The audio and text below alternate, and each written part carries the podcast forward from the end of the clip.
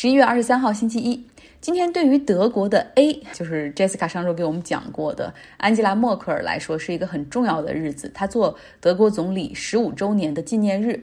因为疫情期间领导的得当，默克尔的支持率目前高达百分之七十，达到他十五年任期以来的一个新的高度。当了十五年的总理，默克尔今年年龄也不过六十六岁，这真的让我想起了这个比尔·克林顿。他卸任总统已经二十年了，但是现在他也只有七十四岁，比拜登还年轻四岁。好，那我们不跑题，继续来说默克尔。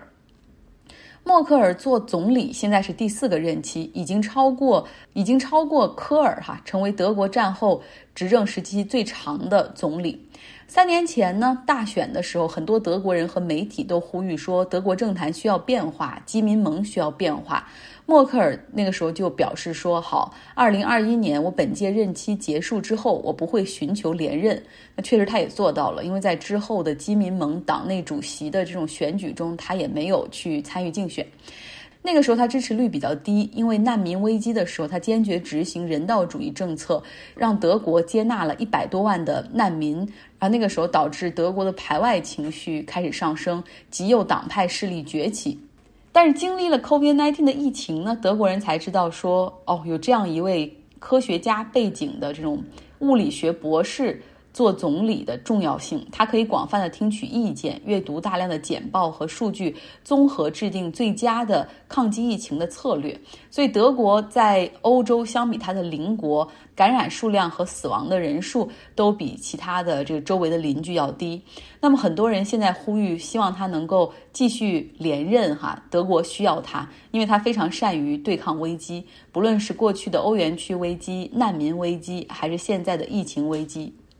在刚刚召开的 G20 领导人的视频会议上，默克尔也说了，希望 G20 的国家可以携起手来，共同对抗疫情。如果能够加强合作，会把疫情控制得更好。我们也可以付出的更多。那欧盟最终也是拿出了一个方案，就是说 G20 的二十个国家哈可以筹款总共四十五亿美元来应对疫情，尤其是帮助那些经济落后地区获得免费的疫苗。这个 G20 领导人会议是视频会议哈，但是特朗普没有出席今天的这个会议，他去打高尔夫球了。有人经常说，难道拜登当了总统，美国抗击疫情就有什么样质的实质性的变化吗？明天我会给大家带来一篇文章哈，来自《名利场》杂志，他把特朗普政府。对抗疫情的过程中，有多少个环节可以优化？可以进行联邦政府的统筹管理和集体采购，然后进行了一些剖析。明天讲给大家来听。在这种疫情时期，小政府或者是联邦政府甩手掌柜是完全行不通的。那么特朗普呢？他现在还是一直在说他赢了，他赢了大选，其他的方面没有太多的。工作在做哈，特朗普关系很好的一个朋友，也是他坚定的支持者，前新泽西州的州长 Chris Christine 啊，劝他说：“你接受现实吧，就是你的这个律师团队到处打官司，质疑大选结果，让整个国家蒙羞。”在周六的时候，美国宾夕法尼亚州的法院已经已经做出了一个裁决，他们否决了特朗普竞选团队的要求，就是他们的要求是宾州至少有上百万张选票是无效的，而那些都是邮寄选票，都是后进来的。但是呢，因为毫无依据可言，所以法官直接 dismiss 掉了。那么马里兰州的州长他是一个共和党人，Hogan，他也在 Twitter 上在跟总统喊话，他说。总统别再打高尔夫球了，赶紧认输吧。因为特朗普没有公开承认拜登的胜选，同时也拒绝配合拜登团队进行政府过渡的准备，所以现在很多事情就没办法办。比如说美国的疫情简报、国家安全简报，他都是拒绝分享给拜登团队的。那尤其是疫苗的政府采购计划，如何采购、分发以及价格，到现在为止，拜登的团队是一无所知。拜登过渡团队也。敦促哈需要尽快的去分享信息，否则会影响百姓接种疫苗的一个速度。因为很可能 FDA 会在十二月的十一号、十二号这两天就会批准疫苗上市。那么到时候到了一月份的时候，那正好是要有疫苗大量的开始分发到各州的那样的一个时间点。因为只要 FDA 一批准上市，二十四小时之内疫苗就会开始批量的生产，并且开始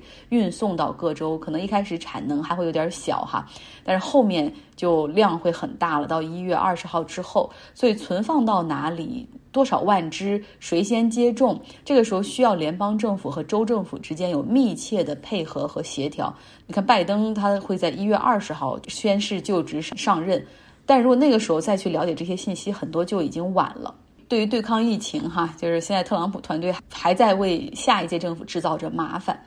那么，尽管呢，特朗普团队是拒绝交接，但是这并没影响到拜登他组建团队和内阁任命的步伐。今天呢，他宣布了自己第一位内阁部长的人选安东尼·布林肯，他将担任国务卿。他呢，曾经在拜登担任副总统的时候，就是他的外交顾问。其实近期在我们关注美国大选的同时，就是大家都把目光集中在北美了哈，但是忽略了实际上在东非。一个人口大国、经济大国埃塞俄比亚，实际上是爆发了全面内战的风险。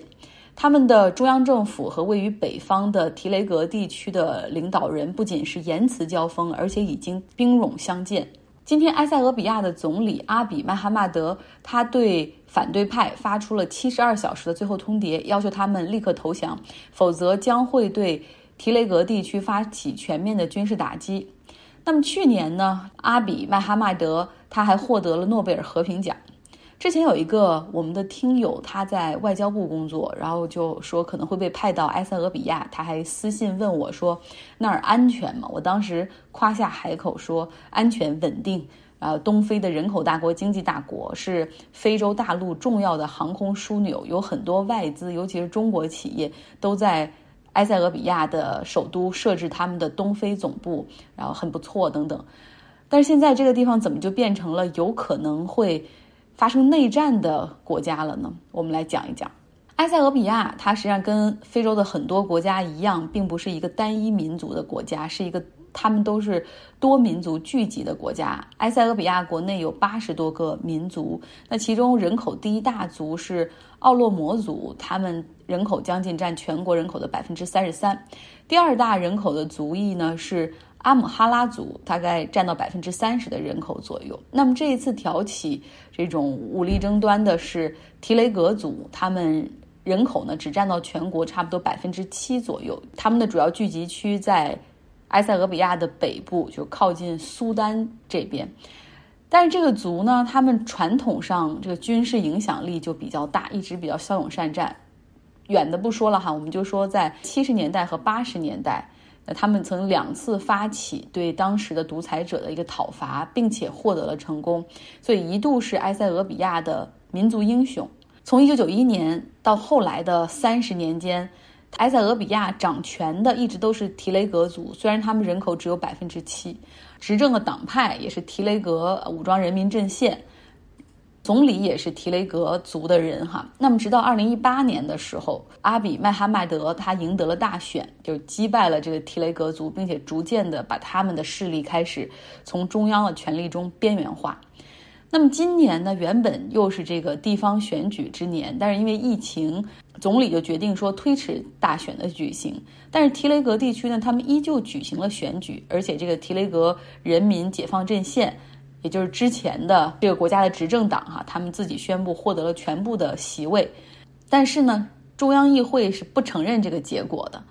所以提雷格的这边的武装就单方面宣布说：“哦，那你们自己按时应该举行大选，你不举行大选，所以你现在这个政府实际上是违法存在的。”那么在十一月四号左右的时候，他们这种言语冲突变成了武装冲突，提雷格的武装力量开始和驻扎在当地的这种中央军进行了交火。那么提雷格族他们有大量的训练有素、战争经验丰富的士兵，大概有二十五万人。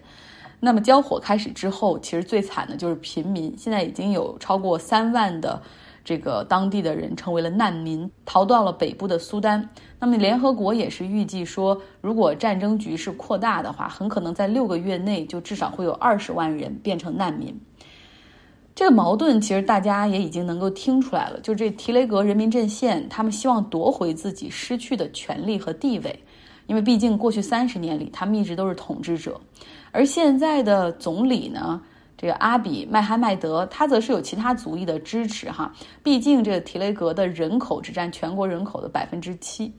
那争的还有什么呢？实际上是争的经济支配权利，如何分配一个国家的预算，如何分配拿到的这种外国的资金援助，这都是一个很重要的事情。像埃塞俄比亚这个国家，全年国家预算的一半是来自国际经济援助。如果说只是按照人口比例的话，那么提雷格他们所能够获得的援助会大打折扣，所以这也是引发他们必须要去夺回自己失去权利的一个原因所在。好了，这个埃塞俄比亚的问题，我们还会继续给大家来进行关注的。好了，周一的节目就是这样，希望大家有一个愉快且有效率的开始。